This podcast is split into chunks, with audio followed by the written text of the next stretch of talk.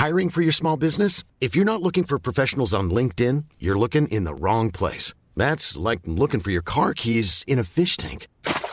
LinkedIn helps you hire professionals you can't find anywhere else, even those who aren't actively searching for a new job but might be open to the perfect role. In a given month, over 70% of LinkedIn users don't even visit other leading job sites. So start looking in the right place. With LinkedIn, you can hire professionals like a professional. Post your free job on linkedin.com slash people today.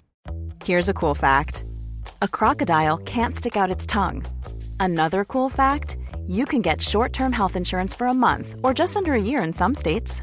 United Healthcare short term insurance plans are designed for people who are between jobs, coming off their parents' plan, or turning a side hustle into a full time gig. Underwritten by Golden Rule Insurance Company, they offer flexible, budget friendly coverage with access to a nationwide network of doctors and hospitals. Get more cool facts about United Healthcare short term plans at uh1.com. Millions of people have lost weight with personalized plans from Noom, like Evan, who can't stand salads and still lost 50 pounds. Salads, generally, for most people, are the easy button, right?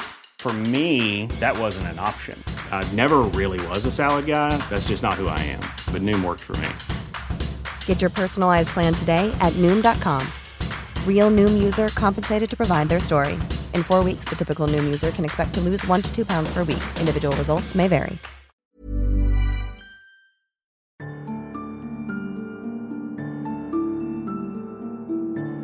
وقتی کشتی نئوسترا سینیور د آتوکا تو قرن 17 هم تو سواحل فلوریدا غرق می شده باری پر از مس، نقره، جواهرات و طلا داشته. هر کسی که اون گنج پنهان شده تو اون کشتی رو پیدا می‌کرد بیشک ثروتمندترین و معروفترین مرد یا زن روی زمین می‌شد. احتمالا به خاطر همینه که 300 سال بعد مردی به نام مل فیشر کنجکاو میشه تا این کشتی رو پیدا کنه. پیش زندگیشو به عنوان یه مقدار توی ایندیانا رها می‌کنه و تو سال 1960 به سوال فلوریدا نقل مکان می‌کنه تا تمام وقت به دنبال کشتی بگرد فیشر یه گروه بزرگ رو دور هم جمع می‌کنه تا تو پیدا کردن گنج بهش کمک کنن. اما هزینه های اکتشاف به سرعت زیاد می‌شد. بیشتر از هزار سرمایه گذار در جستجوی کشتی بودن که نمی‌خواست پیدا بشه. اما فیشر خودش با جمله معروفش همیشه ترغیب می‌کرد. اون جمله این بود.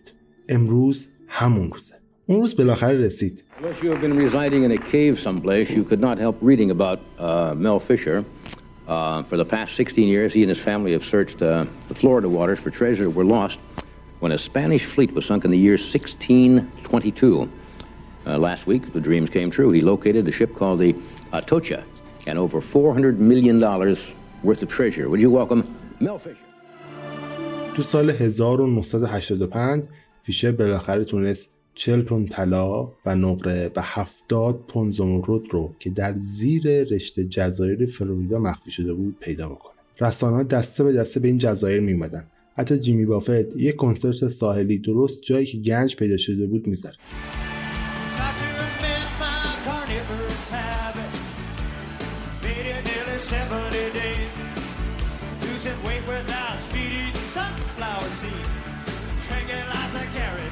اما این شگفتانگیزترین یافته فیشر نبود. دو سال بعد وقتی فیشر و پسرش در حال شنا کردن تو خلیج مکزیک بودن یه چیزی رو تو گلولای کف آب می‌بینن. اون چیز یه هواپیمای گرومن اونجرز بوده که تو سال 1940 ناپدید شده بود. چتر نجات هواپیما باز بود اما هیچ نشونه دیگه ای از اینکه چه اتفاقی افتاده نبود. هواپیما کاملا سالم و بینقص بود. به عنوان یکی از بزرگترین متخصصان اقیانوس اطلس فیشر همیشه فکر می‌کرد که این اونجر تو جنگ جهانی دوم در اثر اصابت بم از پا درآمده باشه. اما حالا اون جلوی مدرکی ایستاده بود که این تئوری رو نقض می‌کرد. این کشف توجه رسانه ها رو مثل کشف گنج به سمت خودش جلب نکرد. اما این سوال رو برای تئوری پردازای توطئه پیش آورد که چطور ممکنه یه هواپیما دهها بعد صدها مایل دورتر از جایی که گم شده بود دوباره ظاهر بشه. انگار که هواپیما بعد از گم شدن تو مسترس برمودا وارد نوعی تاب خوردگی زمان شده بوده. Wonder-working power in the precious... Incredible as they seem, are not the results of mass hysteria.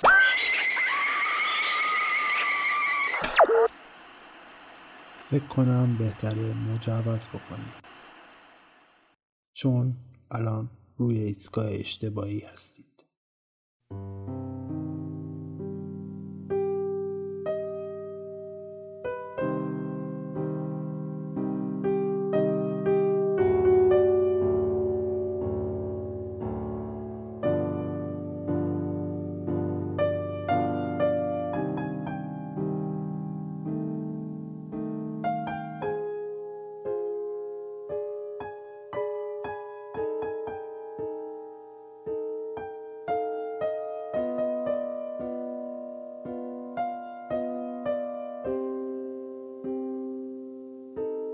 سلام من پوریام و این قسمت سی و پنجم رادیو عجیب اگه قسمت قبلی رادیو عجیب شنیده باشید می‌دونید من در هر قسمت براتون یک اتفاق و یک داستان عجیب رو روایت می‌کنم. اگر هم قسمت قبلی رادیو عجیب نشنیدید پس دست بجنبونید می‌تونید من رو از طریق اپ های پادگیر با search عبارت رادیو عجیب پیدا بکنید و بشنوید. فقط کافی رادیو عجیب رو search بکنید.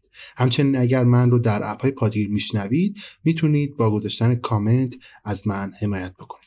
بزرگترین حمایتی که شما می‌تونید از من بکنید معرفی کردن رادیو عجیب به دیگرانه. اگر هم دوست دارید از رادیو عجیب حمایت مالی بکنید در title و در توضیحات این اپیزود لینک حامی باش رادیو عجیب قرار گرفته که می‌تونید حمایت مالی خودتون رو انجام بدید. همچنین اگر می‌خواین رادیو عجیب رو در شبکه های اجتماعی دنبال بکنید فقط کافی رادیو عجیب search بکنید من رو در اینستاگرام توییتر و تلگرام پیدا بکنید و follow بکنید. توضیحات تکمیلی مربوط به هر اپیزود و کلی داستان جالب دیگه رو می‌تونید تو اونجاها بخونید. من توضیحات بیشتر نمی کنم و قسمت جدید رو شروع می‌کنم.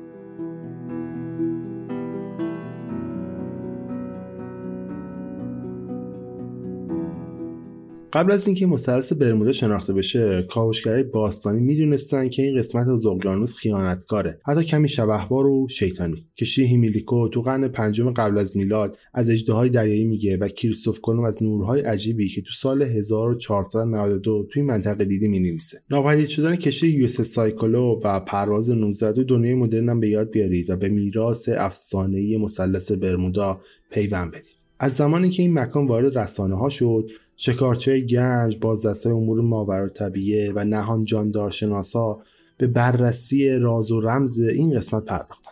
هر کسی می‌خواست بدونه که چه چیزی زیر یا بالای مثلث برمودا کمین کرد.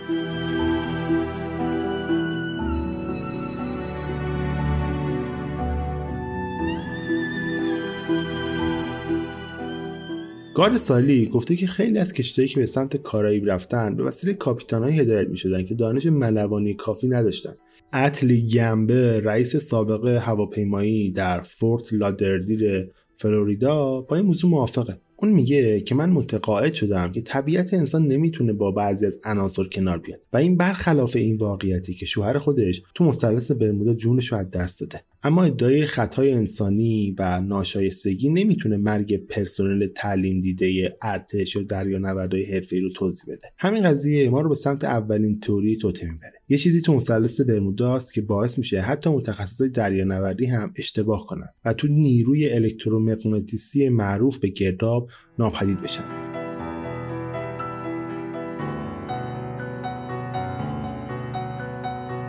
این توری با کارهای دانشمندی به نام ویلبر اسمیت شروع میشه. تو سال 1950 اون یکی از اولین افرادی بود که روی میدان مغناطیسی زمین مطالعه می‌کرد. علاقه اسمیت از باور خودش به ارتباط با موجودات فرازمینی نشد می‌گیره بر اساس گفته خود اسمیت این بیگانه ها بودن که بهش یاد دادن که سرعت نور ثابت نیست زمان خطی نیست و کشتی ها می‌تونن از میدان گرانشی زمین نیرو بگیرن. تو اون زمان اسمیت مهندس رادیو بود. و برای اداره نقل و انتقالات کانادا هم کار می‌کرد.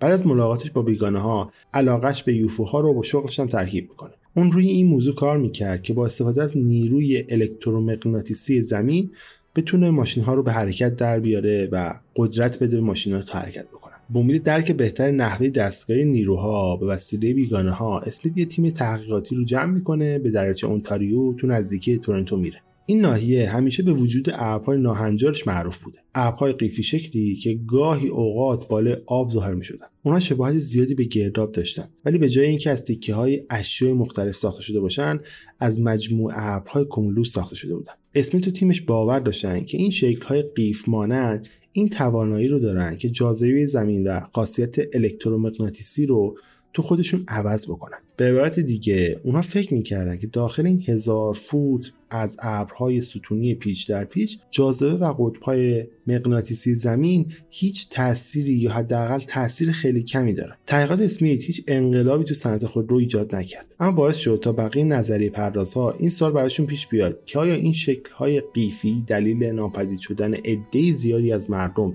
در مثلث برمودا یا اقیانوس اطلس نیست؟ بر اساس یافته اسمیت اگر یک کشتی یا یه هواپیما از یکی از این قیفا رد می‌شد تو قطبهای مغناطیسی زمین اختلال ایجاد می‌شد. و به خاطر اینکه تو این قطبها اختلال ایجاد می‌شد احتمال داشت اینا وارد همین تونل بشن و در هم بشکنن.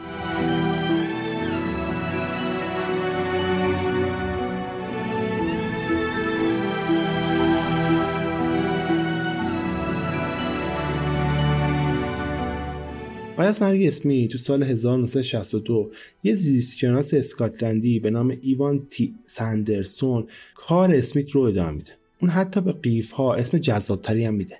گرداب. بر تعریف سندرسون گرداب ها تو جایی به وجود میان که هوای گرم و سرد با جریان آب به همدیگه برخورد می‌کنن. در اثر این برخورد این ناهنجاری الکترومغناطیس به وجود میان که نیروی جاذبه رو ضعیف می‌کنن. سندرسون تو مقالهش که تو سال 1972 تو مجله ساگا چاپ می‌کنه تلاش می‌کنه تا هر جایی که یه هواپیما یا یه کشتی به طور مرموزی ناپدید شده رو مشخص بکنه. سندرسون متوجه میشه که مکان ناپدید شدن این هواپیماها یا این کشتی ها با مکان ایجاد گرداب ها تا حدودی یکسانه. اما سندرسون از نظر اسمیت هم یه قدم جلوتر میره. اون باور داشت که گرداب ها می‌تونن میدان پیچشی به وجود بیارن. میدان پیچشی چیه حالا؟ میدان پیچشی یه پدیده طبیعیه که اگر گرداب ها به اندازه کافی سریع بچرخن به وجود میان. وقتی این اتفاق میفته یه نیروی قوی تولید میشه که می‌تونه تار و پود زمان رو از بین ببره. به این معنی که هر چیزی تو میدان پیچشی گیر بیفته می‌تونه به یه بود دیگه کشیده بشه. البته میدان پیچشی مفهومی که تو علم وجود داره. یعنی اینکه تحقیقات علمی اون رو اصلا حمایت نمی‌کنه. اما خب این به این معنی هم نیست که وجودشون غیر ممکن باشه. اساسا این میدان پیچشی انقدر سریع حرکت می‌کنن که می‌تونن سریعتر از نور سفر کنن. حالا اگر ادعای سندرسون درست باشه می‌تونیم توضیح بدیم که چی به سر کشتی ها و هواپیماهایی اومده که تو اپیزود قبلی بهشون اشاره کردیم. همینطور می‌تونیم توضیح بدیم که چرا شکارچی گنج مل فیشر هواپیما گرومن اونجر رو دهها بعد از اینکه دچار حادثه شد صدها مایل دورتر از مثلث برمودا کشف کرده جایی که تصور میشه سقوط کرده.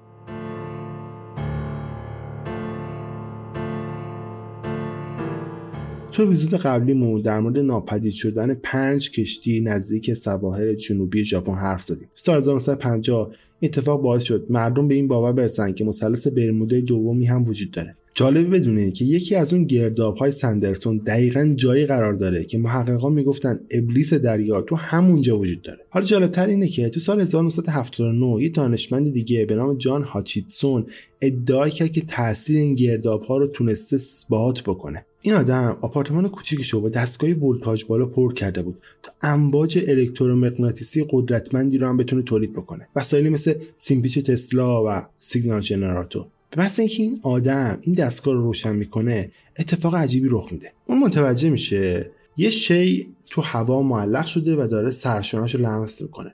امواج الکترومغناطیس توی فضای کوچیک ظاهرا اثر ضد جاذبه ایجاد کرده بودن. اون میگه که حتی تونسته کاری کنه که یه سیلندر 19 بانی تو هوا معلق بمونه. همچنین اون ادعا می‌کنه اشیایی که از چوب و پلاستیک و چرم ساخته شدن ناپدید شدن و دوباره ظاهر شدن. همینطور مایات تو لیوان هم مثل گرداب شروع به چرخیدن می‌کرد. به علاوه نورهای عجیبی هم در طول این مطالعات تو خونه اون آدم ظاهر می شدن البته نه مثل اون نورهایی که کلم تو سفرش به اقیانوس اطلس شهر داده. به عبارت دیگه اون آدم ادعا می‌کرد که تونسته گرداب خودش رو درست بکنه.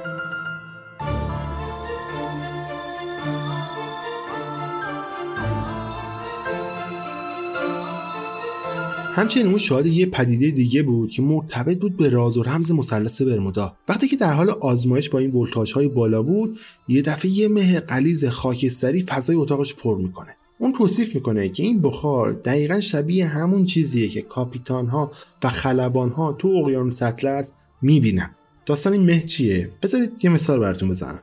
بروس گرنل یه غیر نظامی بوده که تو سال 1970 در حال پرواز نزدیک باهاما بوده. اون یه دفعه این مه رو می‌بینه. حدود ساعت سه بعد از ظهر تو 4 دسامبر بوده. درست بعد از بلند شدنشون از زمین گرنر همراه پدرش و دستیارش متوجه یه قبار تو ارتفاع خیلی کم میشه. در چند دقیقه این مه میاد هواپیمای گرنر رو احاطه می‌کنه. خلبان سعی می‌کنه از مه خارج بشه اما انگار قبار دنبالش می‌کرده گرنر مثل کلم نورای چشمک زن سفید رنگی هم تو مه می‌دیده. علاوه بر این وقتی توی مه گرفتار بودن گرنر متوجه میشه که خودنواهاش بدون هیچ کنترلی در حال چرخیدنه. اما طبق ادعای خلبان اونا داشتن مستقیم حرکت می‌کردن. وقتی نهایتا گرنر از ابرها بیرون میاد متوجه میشه که بالای سواحل میامی هستن. حدود 250 مایل دورتر جایی که 45 دقیقه پیش از زمین بلند شده بودن. بعدها گرنر توی یه مصاحبه میگه که من نمی‌تونم بفهمم چه اتفاقی تو اون پرواز افتاد. اگرچه چند بار در روز تو ذهنم این قضیه رو مرور می‌کنم.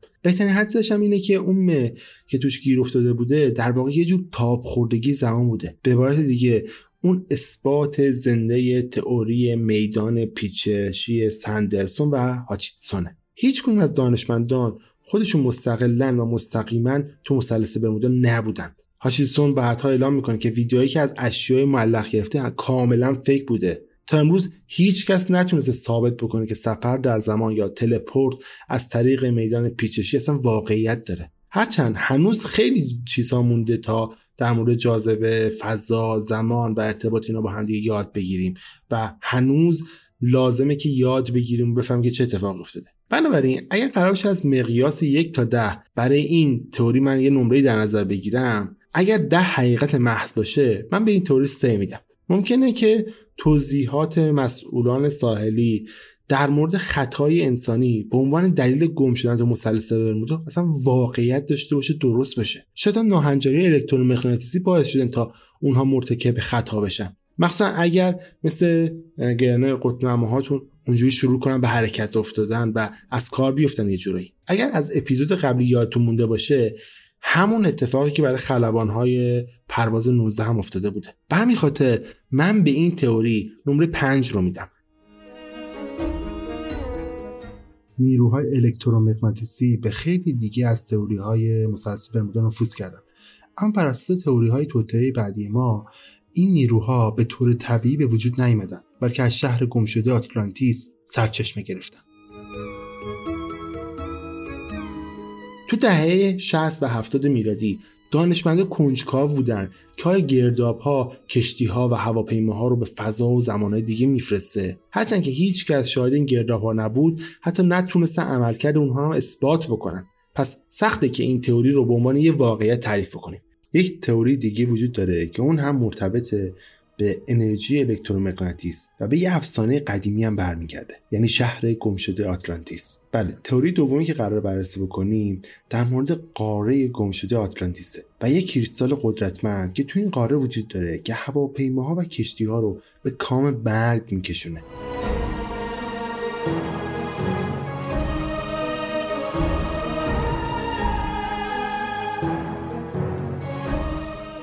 حتی امروز اطلاعات خیلی کمی در مورد شهر گم شده آتلانتیس وجود داره. مردم آتلانتیس احتمالا بیش از 11 هزار سال پیش غرق شدن. تنها دلیلی که ما از وجود آتلانتیس خبر داریم و در موردش می‌دونیم اینه که نقش اساسی تو فلسفه یونان داشته. بر اساس گفته های افلاتون فیلسوف آتنی افسانه آتلانتیس از مصری ها دهان به دهان به ما رسیده. آتلانتیس یه قاره کوه مانندی بوده که از وسط اقیانوس بیرون زده بوده. شاه آتلانتیس اطلس سرزمین های اطراف مدیترانه رو فتح کرده بود و اون امپراتوری بزرگی خودش رو به وجود آورده بوده. اینطور گفته شده که آتلانتیس جامعه پیشرفته ای داشته آبیاری و لوله کشی داشته. دروازهاشون از جنس برونز بودن. معابد مجلل شهر به پوسایدون خدای دریا وقت شده بودن. آجها محافظ دریانوردها بودن. آتلانتیکی ها حتی حیوانات رو هم اهلی می‌کردن. از اسب ها گرفته تا فیل ها گویا این شهر ثروت بیشتری هم نسبت به تمدن دیگه داشته. اما طمع زیادتری هم نسبت به بقیه تمدن ها داشته. شهروندان آتلانتیس گرسنه قلمرو و دارایی بیشتر بودند بر اساس افسانه ها زئوس یعنی خدای خدایان تصمیم می‌گیره تا مردم آتلانتیس رو به خاطر طمعشون تنبیه کنه. اون با زمین لرزه های وحشتناک و سیل اونها رو نفرین می‌کنه. آتلانتیکی ها هم نتونستن توهین زئوس رو تحمل کنن. بنابراین همراه با قارشون غرق شدن.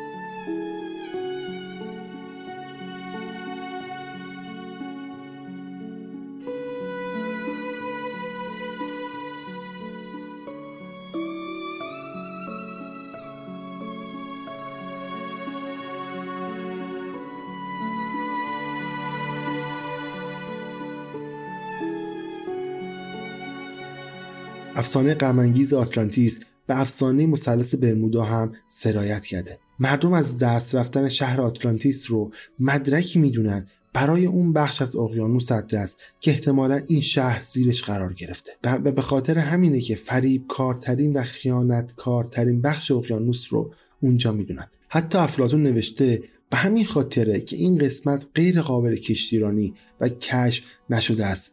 یک لایه از گل تو عمق کم راه رو بسته که باقی مونده شهر سقوط کرده رو بشه پیدا کرد. در نتیجه این اعتقادات آتلانتیس و اقیانوسی که پیرامونش رو گرفته از ورود مردم به مدرنیته جلوگیری می‌کرده. این قضیه تو داستان ادگار کیسی کاملا مشخصه.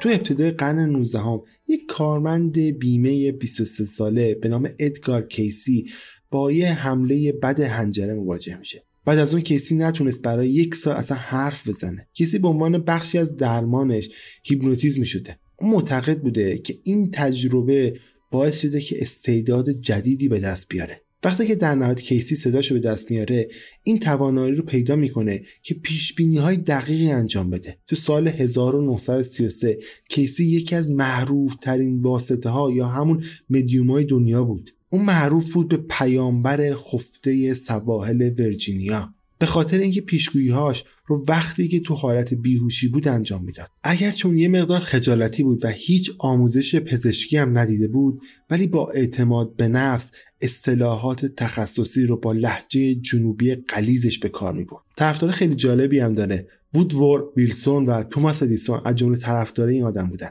اونا ادعا می‌کنن که این آدم تونسته سقوط بازار سهام سال 1929 و وقوع جنگ جهانی رو به طور دقیق پیش بینی کنه. اما کیسی همچنین پیش بینی هایی در مورد شهر گمشده آتلانتیس کرده. اون گفته که اون سرزمین یه چیزی داشت که افلاتون بهش اشاره نکرده. کریستالی که توانایی تولید انرژی اتمی رو داشته.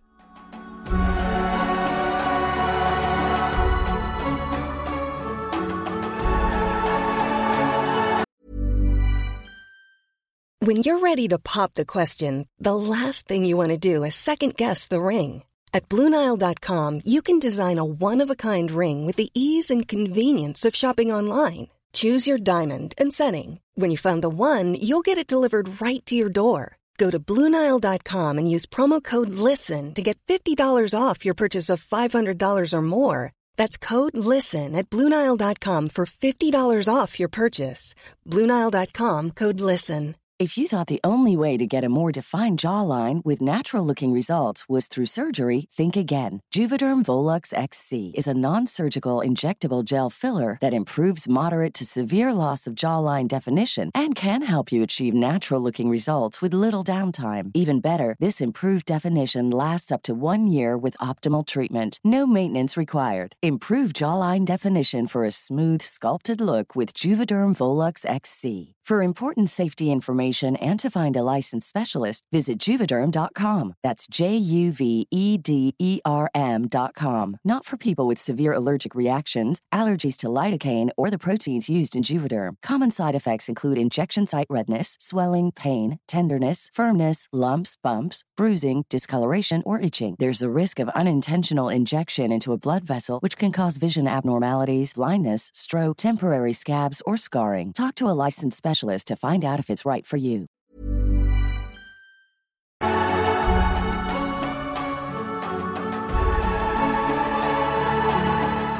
بر اساس پیشبینی کیسی این کریستال شیش زلی توی ساختمان بیزی شکل نگهداری می شده سقف اون قسمت رو طوری ساخته بودن که قابلیت جمع شدن داشته باشه کریستال رو در مواقع مناسب در معرض ماه و ستاره ها و خورشید قرار می‌دادن. کسی همچنین ادعا می‌کنه که این کریستال یه ابزار معنوی هم بوده که از پیر شدن هم جلوگیری می‌کرده. علاوه بر این منبعی بوده که می‌تونسته تصاویر و ویدیوها رو مثل یه تلویزیون انتقال بده. این کریستال می‌تونسته نور رو از یه مکان به یه مکان دیگه هدایت بکنه مثل شکل اولیه برق. اما از طرفی می‌تونست با یه اشعه نامرئی هواپیماها کشتیها و زیردریایی ها رو هم از کار بندازه. چیزای دیگه که کیسی گفت این بود که باقی مونده کریستال آتلانتیکی ها تو اقیانوس نفت شده. درست زیر لجنهای دریایی در جای معروف بیمینی در نزدیک سواحل فلوریدا. به عبارت دیگه کیسی ادعا می‌کنه که کریستال قدرتمند آتلانتیکی ها درست زیر مثلث برمودا دفن شده.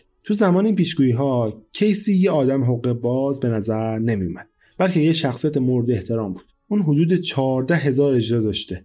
که برای هیچ کدوم از اونها پولی هم دریافت نکرده. پس میشه گفت اظهاراتش در مورد آتلانتیس از روی انگیزه مالی هم نبوده. اون واقعا به اون چیزی که می‌گفت باور داشت. چون کیسی خیلی محبوب بود و مردم می‌خواستن ثابتش بکنن. برای همین همه تئوریاشو درست می‌دونستن. حداقل این چیزی بود که به ری برون انگیزه داد. یه فرد علاقمند به مسائل معنوی از آریزونا. تو سال 1970 برون برای پیدا کردن گنج به نزدیکی باهاما میره و شروع می‌کنه اونجا قواسی کردن. تو منطقه معروف به زبان اقیانوس محله پر از دره های عمیق به عمق 14 هزار فیت. به علاوه اونجا محل شکلگیری صخره معروف به جاده بیمینی. جاده بیمینی تو سال 1968 کشف شد. دقیقا جایی که کیسی پیش بینی کرده بود شهر گمشده آتلانتیس قرار داره. علاقه من به مثلث برمودا فکر می‌کنن این جاده در واقع مجموعی از تخت سنگ به عرض 10 تا 15 فیته که ساخته شده و به دست بشر اونجا قرار گرفته. به عبارت دیگه اونها باور داشتن که این جاده از شهر آتلانتیس عبور می‌کرده.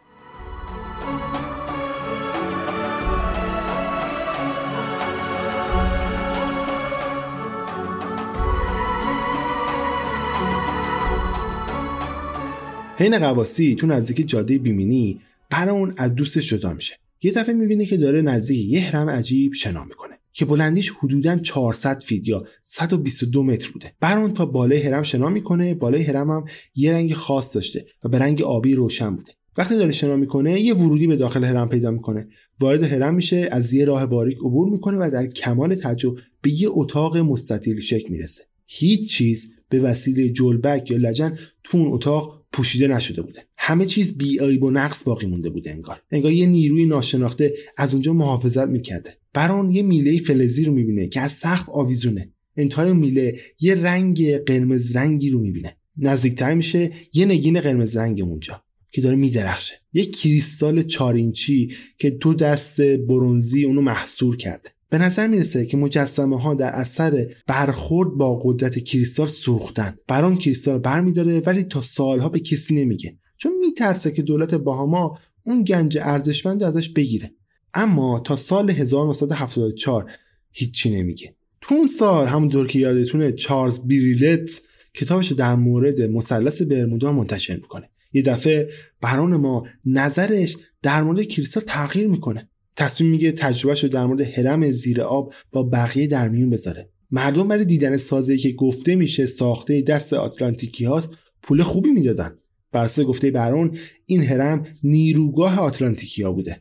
قسمت آبی بالای حرم جایی بوده که انرژی جمع می‌شده و نگهداری می‌شده و بعد این انرژی از طریق اون میله های فلزی به کریستال منتقل می‌شده. برون باور داشت که اون قسمت سوخته روی دستا ثابت می‌کنه که روزی این نیروگاه فعال بوده. ظاهرا اینا فقط داستانهایی نبوده که برام تعریف کرده باشه. گویا واقعا اون کریستال باعث اتفاق افتادن های عجیب شده بوده. به گزارش مردم وقتی آدمها در حال نگاه کردن به اون شی بودن وارد حالت مراقبه می شدن بعض از آدما میگن که قطب نزدیک اون خیلی سریع شروع می‌کرده به چرخیدن. نظری پرداز کنجکاو شده بودن که یا ممکنه کریستال های دیگه مثل این زیر مثلث برمودا مخفی شده باشه که باعث گم شدن خلبان ها و کاپیتان ها شده باشه. وقتی کیسی اولین بار در مورد همه این کریستال های قدرتمند پیشگویی کرد گفتش که این سنگ ها می‌تونن قدرتشون رو تا مدت های طولانی بعد از اینکه آتلانتیس غرق شدن حفظ بکنن. اما سازهایی که اونها رو نگه میداره ممکنه طی این هزار سال دچار فرسایش شده باشن و از بین رفته باشن. به این معنیه که ممکنه کریستال ها کاملا در مرز آب و هوا آزاد باشن و انواع انحرافات الکترومغناطیسی رو ایجاد بکنن. اگر یک کشتی یا یه هواپیما بدشانس توی این امواج گرفتار بشه ممکن بود باعث نابودی اون بشه. اما این سنگ ها فقط تو مثلث برمودا قرار گرفتن. اگه یادتون باشه قبلا گفتم که مکانه دیگه ای هم هستن مثل ابلیس دریا که برای ناپدید کردن مرموزشون معروفن. این تئوری هیچ توضیحی در مورد که چه اتفاقی تو بقیه مکانها افتاده نمیده. حتی جدا از این دیده کریستال جادویی به نظرتون یکم بیمنی و موسک و خندهدار نیستن؟ حتی یه دست محققا فکر می‌کنن وقتی که افلاتون داشته داستان آتلانتیس رو تعریف می‌کرده در واقع یک مکان واقعی رو بهش اشاره نمی‌کرده. اونا فکر می‌کنن که افلاتون از این شهر به عنوان یه دستگاه ادبی برای به تصویر کشیدن مفهوم اوتوپیا استفاده کرده. در حقیقت ما هنوز هیچ مدرکی مبنی بر وجود شهر آتلانتیس نداریم. کیسی مدیومی که شاید تخیلات خیلی روشنی داشته ولی اینجوری نبوده که همه پیشگوییاش درست باشه. خیلی از پیشگوییاش هستن که هنوز به واقعیت تبدیل نشدن. مثلا برگشتن مسیح. مثلا گسترش عمر انسان. برانم اصلا منبع معتبری نیست. اون اغلب داستانش تغییر می‌داده. بعضی اوقات می‌گفته کریستال تو سال 1968 پیدا کرده. بعضی اوقات می‌گفته که کریستال تو سال 1970 پیدا کرده. لازم به توضیح هم هست که بگم دستگاه عکاسی برون تو موقع قواسی هم خراب شده بوده. به طور ناگهانی اتفاقا. به همین دلیل وقتی وارد هرم شده نتونسته هیچ عکسی بگیره. اگه قرار شد من به این روایت یه نمره بدم پایین ترین امتیاز ممکن رو میدم. یعنی یک از ده. برام به طور واضح داشته شور و شوق ایجاد شده نسبت به مثلث برمودا تو سال 1970 سود می برده من قرار باشه به کل این داستان امتیاز بدم. دو از ده میدم. فقط به خاطر اینکه چیزهای زیادی هستن که ما در مورد تاریخ باستان نمی‌دونیم. من فکر می‌کنم باید کمی جای شکم باقی گذاشت.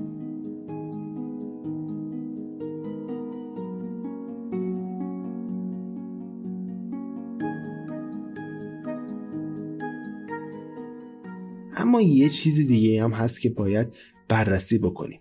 اون هم تیغ اوکامه به این معنی که گاهی ساده ترین تعریف محتمل ترینه اصل تیغ اوکام چیه؟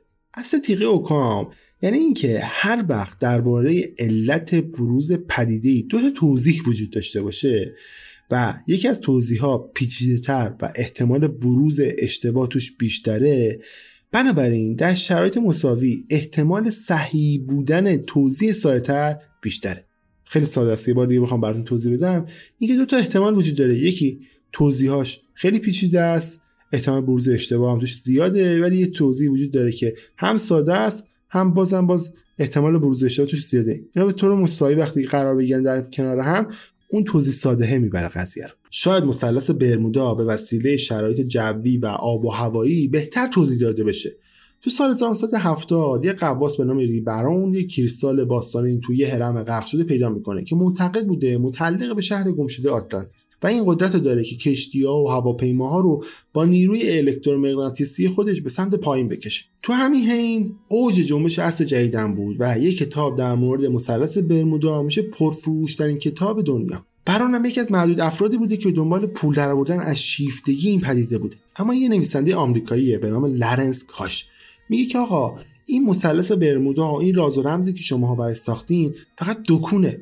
شما دکون زده این که کتابا و مجله زردتون رو بفروشید این ما رو به سمت تئوری سوم می‌بره. اینکه علم می‌تونه بیشتر اتفاقات مثلث برمودا رو توضیح بده.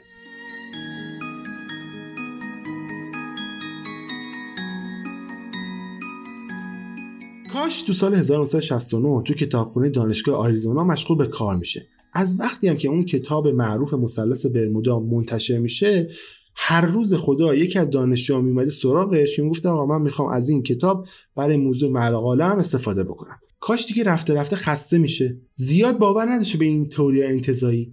موقعیتی براش فراهم میشه تا یه ورژن منطقی تری از داستان مثلث برمودا رو بیاد خودش ارائه بده. تو سال 1975 کاش میشینه و کتابش رو به عنوان حل اسرار مثلث برمودا به چاپ میرسونه.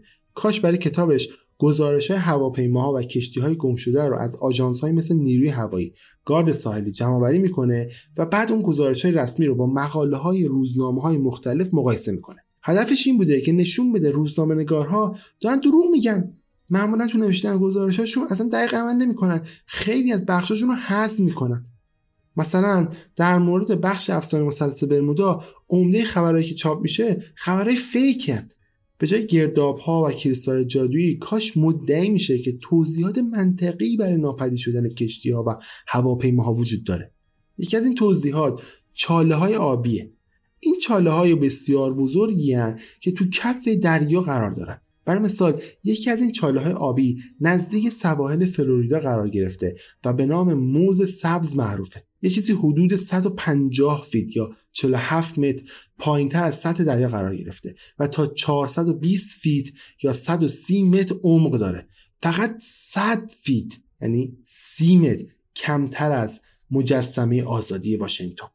بسته به جزرومت این چاله ها ممکن آبها رو با نیروهای قابل توجهی بکشن به سمت خودشون یا بفرستن بیرون. اینا معمولا به سیستم های قارهای زیر آبم وصلن و مثل یه ماز خیلی بزرگن. حتی حیوان ها هم تو این سیستم نمی‌تونن جهتشون رو پیدا بکنن و گم میشن. فقط قواس های ماجراجو جرأت می‌کنن که وارد این چاله های آبی بشن. حتی تو این چاله ها جریان های آب قوی وجود داره که می‌تونه اثر گردابی پرقدرتی ایجاد بکنه و کشتی ها و آدم ها رو تو خودش گیر بندازه. تو سال 2019 یک گروه تحقیقاتی برای بررسی چاله آبی بزرگی به نام بیوز جمع میشه و میرن سراغش. اونا حدود 290 فیت یعنی 88 متر به عمق اقیانوس میرن و مشخص میشه که اولین نفراتی نیستن که به اونجا سفر کردن. نشونهایی که روی دیوار قارها به جا مونده بوده نشون از آخرین تلاش قواس های قبلی می‌داده که سعی می‌کردن که از اونجا فرار بکنن.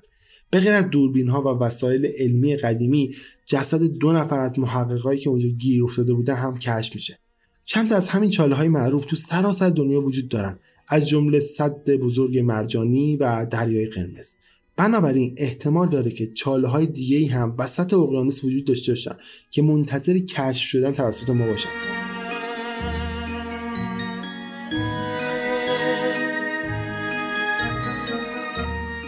کاش یه ایراد دیگه می‌گیره و میگه که روزنامه ها عمدن شرایط جوی رو اشتباه گزارش می‌کنن. مخصوصا تو روزایی که افراد تو مثلث برمودا گم شده بودن. در حالی که روزنامه نگارا ادعا کرده بودن که شرایط آب و هوایی صاف بوده گزارش هواشناسی نشون میده که همیشه هم اینطوری نبوده. این چیزیه که تو پرواز 19 اتفاق افتاده اتفاقا. بیرلیت تو کتاب پرفروشش میگه که اون روز هوا خیلی صاف و آروم و ترتمیز بوده. طبق متن کامل تحقیقات نیروی دریایی شرایط جوی در واقع خیلی نارام بوده. همچنین تعدادی از پدیده های آب و هوایی هستن که می‌تونن توضیح بدن چه اتفاقی برای هواپیمای رومن اونجر تو سال 1940 افتاده. مثلا گرداب دریایی.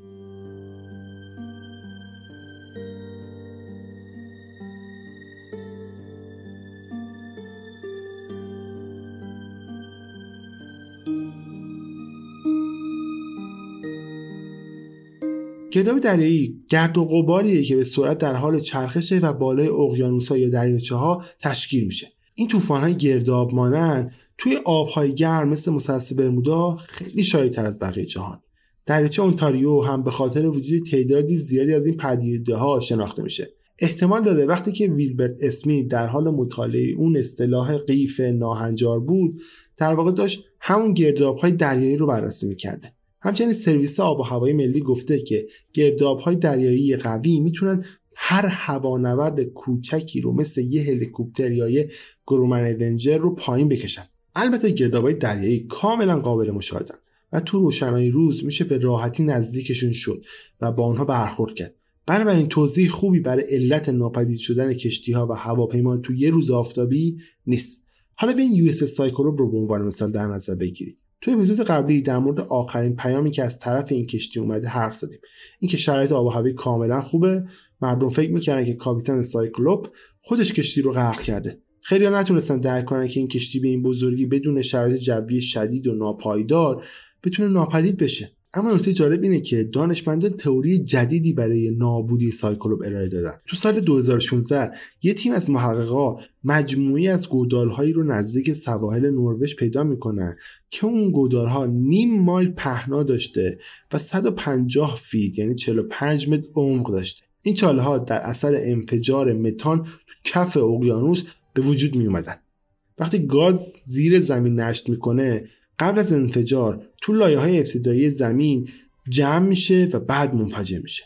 دانشمندان میگن که یه دون از این انفجارها می‌تونه قدرتی ایجاد کنه که به یک کشتی به راحتی آسیب بزنه و غرقش بکنه. در حالی که این مدرک راضی کننده است ولی دانشمندان هنوز هیچ ایده ای ندارن که چطور این حباب های متان شایعن. هنوز هم معلوم نیست که آیا این حباب ها تو منطقه مثلث برمودا یا ابلیس دریا هم وجود داشته باشن یا نه.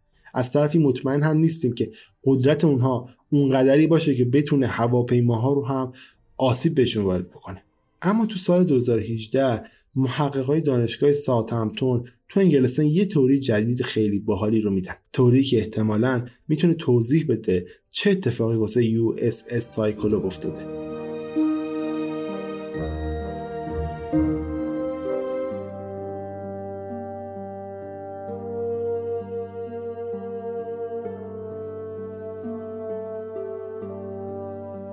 دانشمندا از یه شبیه ساز برای اندازه گیری تاثیر چیزی به نام امواج روگ استفاده می‌کنن.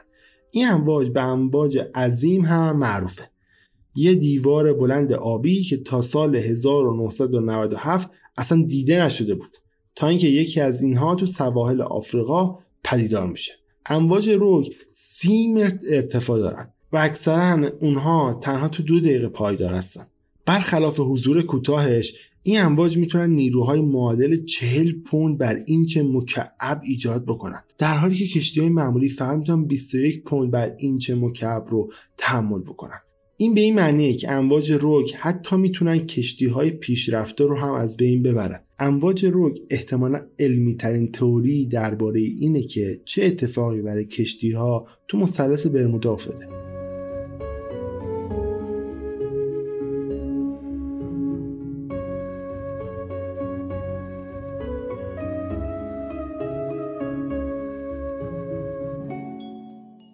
تلاطم جریان هوایی صاف می‌تونه تشدید کننده این قضیه باشه. تلاطم جریان هوایی صاف به وسیله بارش باد به وجود میاد. که یه اصطلاح هواشناسیه وقتی که سرعت و جهت باد به طور ناگهانی تغییر می‌کنه. تلاطم جریان هوایی صاف می‌تونه آشفتگی شدید ایجاد کنه. حتی توی یه منطقه بدون ابر صاف برای خلبانا خیلی سخته که بخوان همچین شرایطی رو پیش بینی کنن یا از برخورد باهاش جلوگیری بکنن. همچنین توضیح میده که چرا تو هوای صاف هم برای پرواز مشکل داشتن. این تلاطم ها وقتی اتفاق میفتن که هوای سرد از جانب قطبهای زمین با هوای گرم از جانب استوا برخورد می‌کنه. وقتی یه خلبان با یکی از این برخوردهای هوای سرد و گرم روبرو بشه مثل میمونه که به انبوهی از آجر برخورد کرده باشه. همینطور می‌تونه یه هواپیما رو نزدیک به 60 تا 75 متر پایین بکشه و باعث سقوطش بشه. تلاطم جریان هوای صاف تا حدودی می‌تونه داستان دیک استن رو توضیح بده. همون خلبانی که تو اپیزود قبلی در حرف زدیم. کسی که یک بار نه بلکه دو بار این تلاطم رو تو مثلث برمودا تجربه کرده بوده. طبق گزارش دانشمندا یه جبهه هوایی گرم مثل همون تلاطم جریان هوایی صاف دقیقا از همون منطقه میگذشه که استرن گفته بوده در حال مسافرت. در کل هزاران تئوری علمی و منطقی محتمل وجود داره که می‌تونن توضیح بدن چه اتفاقی تو مثلث برمودا و بقیه مکانها افتاده. اما متاسفانه یه تئوری جامع وجود نداره که همه زوایای این اتفاقات و حادثه ها رو مشخص بکنه. در حالی که چاله های آبی توضیح میدن چرا بعضی از کشتی تو مثلث برمودا گم شدن هیچکس تا حالا باقی مونده اون کشتی ها رو تو عمقی از آب کشف نکرد. اگرچه ممکنه به خاطر این باشه که هنوز خیلی از قسمت های این چاله ها کشف نشد. گردابای دریای شباهت زیادی به قیف های ناهنجاری دارن که ویبر اسمیت مطالعه کرده بوده. اما هیچ کس هیچ وقت ندید که اونها هواپیماها رو از آسمون به زمین بکشن. اما انفجار متان یه احتمال جالب دیگه است. اما اینها هم چیزی نیستن که بتونن باعث سقوط هواپیما بشن. و دانشمندان هنوز در مورد امواج رو یا امواج عظیم اطلاعات کافی ندارن. و در مورد فراوونی اونها هم چیزی نمی‌دونن. اگه تا سال 1997 این امواج دیده نشده باشن پس احتمال خیلی کمی وجود داره که این اتفاق بیفته. تلاطم جریان هوای صاف هم معمای پرواز 19 رو حل نمی‌کنه. مخصوصا که باقی مونده اون هواپیما هیچ وقت پیدا نشده. اگر هواپیما با تلاطم شدید آب و هوایی روبرو بشه چرا نباید بقایای بدنه هواپیما تو اقیانوس بیفته؟ ولی همچنان تئوری های علمی و منطقه کوچیک از کریستال ها و تاب خوردگی زمان منطقی تر به نظر میاد و به خاطر همینی که من به این تئوری 7 از ده میدم. با توجه به اینکه برخی از مطالعات اخیرا انجام شدن ولی هنوز تحقیقات بیشتری باید صورت بگیره تا راز و رمز مثلث برمودا شفاف بشه. فارغ از اینکه چقدر مطالعات علمی روی مثلث برمودا انجام شده به نظر نمی‌رسه که افسانه ها بخوام به طور کامل از بین برن. و اینکه مطمئن باشیم هیچ چیز فراتبیعی تو مثلث برمودا در حال اتفاق نیست.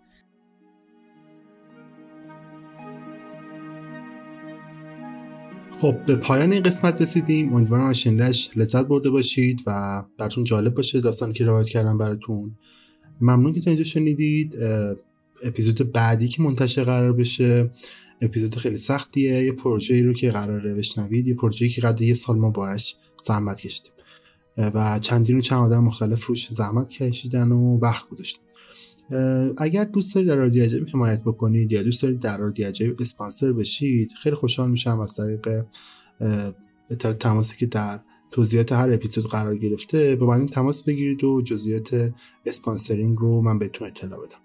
اپیزود بعدی که منتشر میشه حالا من پیشا پیش بهتون بگم وارد پرونده داستان های فرقه های ایلومیناتی و فراماسونری و نظم نوین جهانی و از این داستان ها میشیم. و خیلی خیلی قرار داستان های جذابی رو بشنوید از رادیو عجیب. پس منتظر باشید تا قسمت بعدی و شروع پرونده داستان های ایلومیناتی ممکن که بیشتر از طول بکشه تا انتشار قسمت بعدی. در جریان باشید. امیدوارم تا هر جا که هستید خوشحال و خندون باشید. روزگارم براتون خوش باشه.